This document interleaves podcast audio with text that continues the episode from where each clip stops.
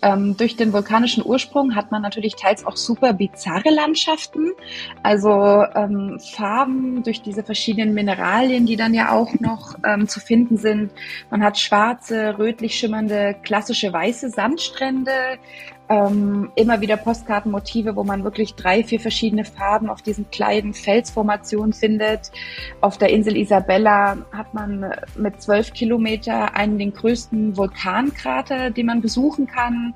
Eine halbe Stunde Spaziergang weiter ist man quasi in einer Art Mondlandschaft vom letzten Ausbruch dieses Vulkans. Dann auf dem Hochland der Insel Santa Cruz ist es dann eher wieder dicht grün bewachsen, fast schon tropisch, wo auch diese Riesenschildkröten eben zu finden sind. Also ähm, ich denke, es ist sehr viel Abwechslung geboten. Es, also ich hatte es auch schon, dass Kunden sagen, na ja, aber ist dann da nicht alles trocken, karg und einfarbig? Nein, ist es nicht. Also es ist trotzdem sehr vielfältig und bunt und je nachdem, auf welcher Insel man ist, erlebt man halt auch was anderes. Herzlich willkommen zum Windrose Luxusreisen Podcast. Mein Name ist Dominik Hoffmann und mir zugeschaltet sind Luxusreisen-Expertin Lara und Windrose Reisedesignerin Julia. Hallo ihr zwei. Hallo. Hola, hola. Ja, okay. Olla ist schon mal, geht schon mal in die richtige Richtung. Wir bewegen uns heute ähm, ja, nach Galapagos, auf die Galapagos-Inseln. Wir werden ganz viel hören. Ähm, Inseln der besonderen Art, wie ich in der Vorbereitung festgestellt habe. Aber vielleicht auch als Eingangsfrage, Julia, an dich. Wo liegen die Galapagos-Inseln eigentlich? Ja, die Galapagos-Inseln äh, liegen circa 1000 Kilometer westlich vom ecuadorianischen Festland oder vom südamerikanischen Festland, kann man sagen. Wirklich mitten im Pazifik, ähm, dieses kleine Archipel vulkanischen Ursprungs und ja, warten nur darauf, von allen Reisenden entdeckt zu werden. Und du hast sie schon entdeckt, Julia. Ganz genau, ja. Ich hatte das große Glück, vor, vor einigen Jahren auf die Galapagos-Inseln zu reisen. Und ja, ich bin bis heute nachhaltig beeindruckt. Also mir war das in dem Moment, glaube ich, gar nicht so klar. Es war natürlich wunderschön und man hat das alles mitgenommen. Aber umso mehr ich auch die Jahre danach gereist bin, ist mir immer wieder klar geworden, wie einzigartig auch die Galapagos-Inseln sind. Also ja. Cool. Ähm, und wir sprechen ja auch dann über die Galapagos-Inseln als ein Teil von Ecuador. Ich gebe zu, das musste ich auch lernen. Ähm, über Ecuador haben wir uns ja auch schon unterhalten. Lara, Ecuador ist für dich auch ganz besonders, ne? Ja, absolut. Äh, Ecuador war für mich tatsächlich mein Einsteigerland in Südamerika, was ja auch selten ist, dass man damit anfängt. Ähm, und ich habe Regionen besucht, die äh, Galapagos sehr ähnlich sind, aber kleine, mini kleine vorgelagerte Inseln sind. Und ich bin bis heute von der Flora und Fauna da absolut begeistert. Ja, Toll. Speziell Ecuador, was, was habt ihr da erlebt? Bevor wir dann gleich auch nochmal äh, auf die Galapagos-Inseln natürlich eingehen, aber wir wollen es heute natürlich zusammen, zusammen behandeln. Äh, Julia, wie war das für dich? Du hast dann auch äh, beides bereist, ist das richtig? Oder wie, wie ist deine Verbindung zu Ecuador überhaupt? Gibt es da eine? Ja, ähm, also es, ich musste gerade schmunzeln, Lara, weil tatsächlich war auch Ecuador mein Einsteigerland in Südamerika. ähm, ich habe tatsächlich da gelebt äh, während und nach dem Studium ein Jahr und ähm, kann das erstmal alles nur bestätigen, was du sagst. Und ich bin auch der Meinung, Ecuador ist ein wahnsinnig vielfältiges Land. Also wir haben natürlich die Andenregion, wir haben den Regenwald, wir haben die Küste, natürlich die Galapagos-Inseln, wahnsinnig herzliche Menschen. Also das hat mich, äh, ich glaube, das war auch der Grund, warum ich so äh, mich in Südamerika verliebt habe, die Menschen in Ecuador vor allem. Und ähm, ja, meine, meine schönsten Erlebnisse waren da tatsächlich ähm, eine Besteigung des dritthöchsten Vulkanes. Ecuador liegt ja auch sehr hoch, also ist ja wirklich, äh, großer Teile des Landes ist ja wirklich Hochland.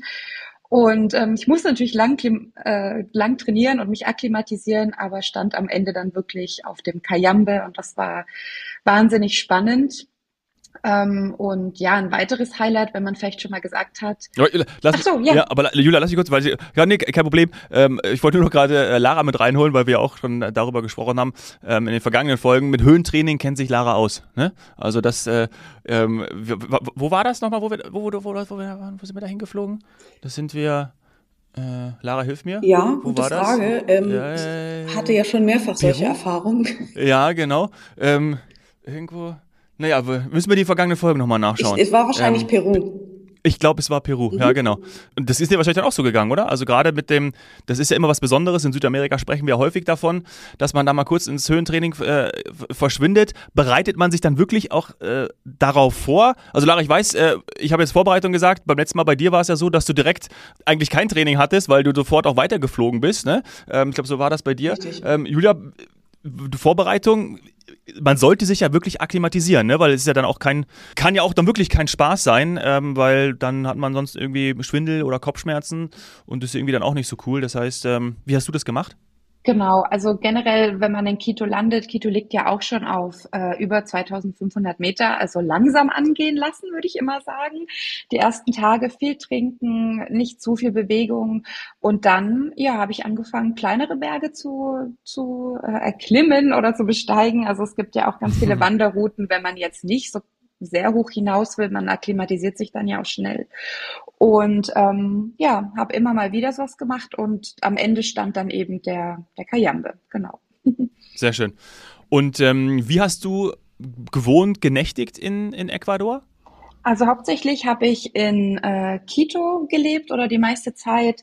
Ich hatte aber auch großes Glück, öfter im Amazonas-Regenwald zu sein, aber auch im Maschpi-Gebiet. Also da gibt es zum Beispiel auch eine ganz, ganz tolle Lodge, die Maschpi-Lodge. Ähm, dieses Maschpi-Gebiet ist so ein Mix aus Regenwald und Nebelwald. Also es ist eine tolle Alternative auch zum Amazonas. Ganz viele Aktivitäten, viel Wert auf Nachhaltigkeit gelegt. Also das ist vielleicht schon mal so der erste Geheimtipp, wenn man nach Ecuador kommt und einfach sich ganz stark mit der Natur nochmal verbinden will. Viele Wanderungen, tagsüber, nachts, äh, tolle Guides, exzellente Küche. Und ähm, mhm. ja, eine andere Erfahrung, die war im Norden oder nördlich von Quito. Ähm, zum Beispiel vielleicht noch als zweite tolle Option ist die Hacienda Suleta. Das ist ein Gutshaus aus dem 17. Jahrhundert mit antiken Räumen, hat noch dieses Farm-to-Table-Prinzip so ein bisschen. Es wird fast alles angebaut, was auch gegessen wird. Und die haben ein ganz besonderes Projekt, das Condor-Projekt. Und ähm, die setzen sich, also setzt sich dafür ein, dass die Bestände des Andenkondors, was ja auch ein Sinnbild für die gesamte Andenregion ist und auch speziell für Ecuador, dass diese Bestände eben wieder zunehmen. Und ja, das ist eine ganz, ganz tolle Angelegenheit und verbunden mit viel, viel Komfort. Also äh, gerade diese nachhaltigen Projekte finde ich ja wirklich immer beeindruckend, muss ich wirklich sagen. Also gerade wenn es dann noch mit Tierschutz, äh, Naturschutz, das ähm, ist schon beeindruckend, ne? muss man wirklich sagen. Absolut. Jetzt lass uns aber zu den äh, Galapagos-Inseln kommen. Also das ähm, ist ja auch etwas, wie, wie komme ich da überhaupt hin? Also wie fahre ich darüber? Wie habt ihr das gemacht? Gibt es da verschiedene Möglichkeiten? Fährt man da mit dem Boot rüber? Wie war das, ähm, wie war das bei euch? Wie war das bei dir, Julia? Also in der Regel fliegt man ähm, ab Quito oder ab Guayaquil. Meistens ähm, sind es Direktflüge zwischen zweieinhalb, drei Stunden. Ähm, genau, und so plant man dann eigentlich auch die Reisen über Quito oder Guayaquil. Ah, okay. Dann bin ich dort und ist es so etwas, wie ich es mir auch vorstelle, also wenn ich Galapagos-Inseln höre, dann denke ich an Schildkröte und Riesenwarane. Ist es auch genau das, was mich dann dort er erwartet, schon irgendwie auch so eine verzauberte, magische Welt? Ähm, absolut. Also weil da sieht man natürlich zum einen Tiere, die man so sonst nirgendwo sieht ähm, oder nur sehr selten. Äh, berühmt, berüchtigt und sehr beliebt sind ja zum Beispiel die Blaufußtölpel. Ähm, die kann man sich vorstellen wie eine Art große Möwe, die eben keine gelben Füße hat, sondern leuchtend türkisblaue. Und ich gebe zu, ich habe in meinem ganzen Leben noch nicht irgendein Tier so seltsam und lustig laufen sehen. Also man kann gar nicht anders, man stellt sich dahin und muss lachen. Ähm, und was eben ganz toll ist auf den Galapagos-Inseln, die meisten Tiere haben keine Angst vor Menschen, weil sie ja keine Fressfeinde haben. Auf kleinen Inseln leben ja keine großen Raubtiere. Also kommen sie halt auch mal und checken einen aus. Und das ist irgendwie mal ein ganz cooles Erlebnis. Mhm. Das ist echt cool, ja. Wie, wie war es bei dir? Ähnlich, ähnliche Erfahrungen gemacht? Ja, ähm, absolut. Also man ist zwar auch klar in einem großen Nationalpark, aber man fühlt sich wirklich, dass man ja, mit den Tieren da irgendwie zusammen wohnt oder lebt. Ne? Also gerade auch auf San Cristobal oder auf Santa Cruz, äh, den Hauptinseln, wo zum Beispiel auch die Flüge hingehen, ähm, liegen ganz viele Seelöwen einfach auf Parkbänken oder ähm, ja, laufen da auch die, die Straßen entlang. Und wenn dann die Fischerboote ankommen, dann wissen sie auch schon, okay, jetzt gibt's wieder was zu futtern. Aber das ist halt trotzdem noch so unberührt und ursprünglich auf eine gewisse Art und Weise natürlich, also ist natürlich auch sehr wichtig, also die werden natürlich auch stark geschützt, ne? die, die, die Galapagos-Inseln. Und es gibt sehr starke Bestimmungen, dass die Tiere sich auch so weiter frei bewegen können. Aber es ist wirklich ganz toll. Also ähm, eine Erfahrung, die würde ich vielleicht gern teilen, auf der Insel Isabella. Da gibt's so eine Art, also Concha heißt das dann auf Spanisch. Das ist wie so ein natürlicher Pool, also aus Vulkanfelsen so entstanden. Und man kann sich dann ähm, Equipment zum Schnorcheln ausleihen. Und ich habe gedacht, ach, mache ich super. Und dann schnorchel ich da und dann fangen da an, diese Seelöwen mit dir zu spielen und die Robben, weil die, also kommen immer wieder auf dich zugeschwommen. Dann eine Meeresechse, die vorbei geschwommen ist. Also ich dachte wirklich, ich, das ist jetzt nicht real. Also wirklich. Ja. Ähm, äh, Aus ja, einer anderen Zeit irgendwie. Ja. Ja, absolut. Schon irre. Und wie, hast du dich da, fühlt man sich da sicher? Also ist das so auch, wo man so denkt, so, ah, jetzt kommen die Tiere so auf einen zu? Weil das hat man ja eben auch nicht so häufig, ne? Also manchmal denkt man ja auch so, ah, ähm, aber das war ein total schönes Erlebnis für dich. Ja, also war sehr schön. Ich, man hat schon Respekt. Also ich würde jetzt auch nie, glaube ich, proaktiv auf die Tiere zugehen. Sie hat auch nicht bedrängen. Ne? Das ist ja eigentlich man respektiert dann schon noch ihren Lebensraum, aber wenn sie auf einen zukommen und vorbeischwimmen, dann einfach, ja, nach Möglichkeit die Kamera zücken, auch wenn es so gut das Unterwasser möglich ist und den Moment auch einfach genießen. Wir hatten eine ganz süße Geschichte, ein Fotograf, mit dem ich sehr viel zusammenarbeite, ein Reisefotograf, ähm, der war da und war auch schnorcheln, hat auch ähnliche Erlebnisse gemacht, fand es ganz, ganz toll und ist dann wieder an, an den Strand gegangen, ähm, hat sich ein bisschen hingelegt, um sich ein bisschen trocknen zu lassen von der Sonne und ist eingeschlafen, weil er eben doch ein bisschen erschöpft war von der langen Reise. Und er ist davon aufgewacht, dass, dass er äh, bekuschelt wurde. Und äh, als er die Augen aufgemacht hat, lag da ein Seelöwe, der sich äh, an ihn geschmiegt hat und dachte, du bist ja schön warm und gemütlich. Der war auch sehr schnell sehr wach, ähm, aber er sagte auch, es ist ein, ein tolles Erlebnis, aber es ist eben ungewohnt, dass einem die Tiere so nahe kommen. Wahnsinn, Wahnsinn. Das ist ja toll. Vielleicht hat er den Geruch des Seelöwen auch angenommen. Ja, ähm, manchmal, manchmal riechen sie ja auch ganz angenehm, mhm. manchmal auch nicht, um es mal so zu formulieren.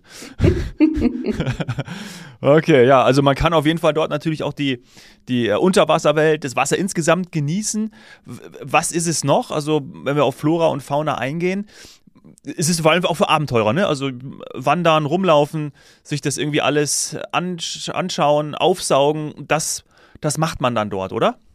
Genau, absolut. Ähm, durch den vulkanischen Ursprung hat man natürlich teils auch super bizarre Landschaften, also ähm, Farben durch diese verschiedenen Mineralien, die dann ja auch noch ähm, zu finden sind. Man hat schwarze, rötlich schimmernde, klassische weiße Sandstrände, ähm, immer wieder Postkartenmotive, wo man wirklich drei, vier verschiedene Farben auf diesen kleinen Felsformationen findet. Auf der Insel Isabella hat man mit zwölf Kilometer einen den größten Vulkankrater, den man besuchen kann. Ähm, eine halbe Stunde Spaziergang weiter ist man quasi in einer Art Mondlandschaft vom letzten Ausbruch dieses Vulkans.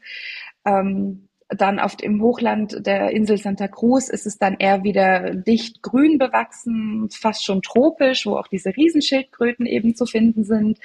Also ähm, ich denke, es ist sehr viel Abwechslung geboten. Es, also ich hatte es auch schon, dass Kunden sagen, na ja, aber ist dann da nicht alles trocken, karg und einfarbig? Nein, ist es nicht. Also es ist trotzdem sehr vielfältig und bunt und je nachdem, auf welcher Insel man ist, erlebt man halt auch was anderes. Ne? Das macht es halt auch aus. Wie viele Inseln würdest du denn empfehlen in so einer Reise? Ähm, also ich denke, der gute Schnitt liegt bei drei, vier Inseln. Ähm, ich würde nicht weniger machen, ich würde schon, ähm, ja, also mit drei, vier Inseln hat man das, glaube ich, ganz gut abgedeckt.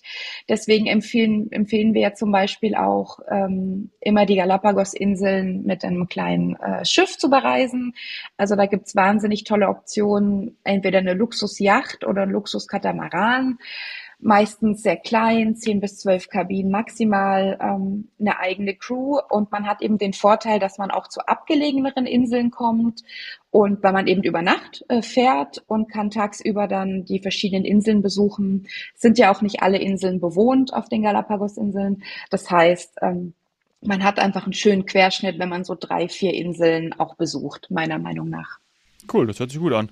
Und dann sieht man natürlich auch extrem viel. Ne? Also das ist, äh, ist natürlich schön, wenn man da so rumkommt.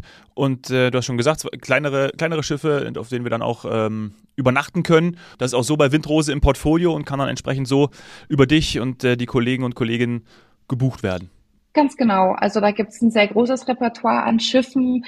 Äh, da ist für jeden was dabei. Also es gibt auch größere, aber es gibt eben die, die am beliebtesten sind. Das sind eben die Schiffe mit meistens nur 20 Personen, mit denen man dann reist maximal. Ähm, immer spezialisierte Naturguides dabei. Ähm, die Verpflegung findet ähm, komplett auf dem Schiff statt. Und ja, man hat dann eben die Möglichkeit, mal zu schnorcheln, ähm, bei spezialisierteren Schiffen auch zu tauchen, wer das möchte. Man geht dann an Land, ähm, macht kleine Wanderungen auf den Inseln. Also das ist schon auch die beliebteste Art, glaube ich, die Galapagos-Inseln zu besuchen. Mhm. Ähm, und so ein bisschen vielleicht auch die vollkommenste, wenn man vielleicht auch nur so vier, fünf Nächte hat. Das ist eigentlich auch so der Standard, den wir äh, meistens empfehlen. Ähm, weniger auf keinen Fall. Wer es mehr mag, natürlich gerne, wer die Zeit hat. Und ähm, da deckt man schon relativ viel ab. Okay. Und das mache ich dann so, dass ich, wie du gesagt hast, ähm, von äh, Quito zum Beispiel rüberfliege und dort aufs Boot, aufs Boot gehe? Oder habe ich diesen, diesen, diese zwei Stunden, drei Stunden Flug, diese Wegstrecke, ich glaube 1000 Kilometer hast du gesagt, oder ist es entfernt vom Festland? Hast du das? Ja? Mhm. Oder würde ich da auch direkt mit einem Schiff rübersetzen? Mache ich das auch oder wie funktioniert das? Nee, in der Regel fliegt man rüber. Okay. Also es geht nach Baltra auf die Insel Santa Cruz oder San Cristobal. Dort legen die Schiffe ab. Das ist auch alles super eingespielt. Also die Schiffe legen ab basierend auf den Flugzeiten oder die Flüge werden gemacht basierend auf den Abfahrtszeiten. Die Schiffe kann man jetzt sehen, wie man möchte, aber das ist eigentlich ein super ähm, perfektes Rad, was eigentlich funktioniert. Also die Infrastruktur ist auch äh, dahingehend wirklich super ausgelegt und ähm, das funktioniert reibungslos. Die Kunden kommen an, werden von der Crew schon am Flughafen begrüßt, dann zum Schiff gebracht, machen teilweise noch Ausflüge und dann gehen die Reise, geht die Reise auch schon los. Ja, hört sich toll an.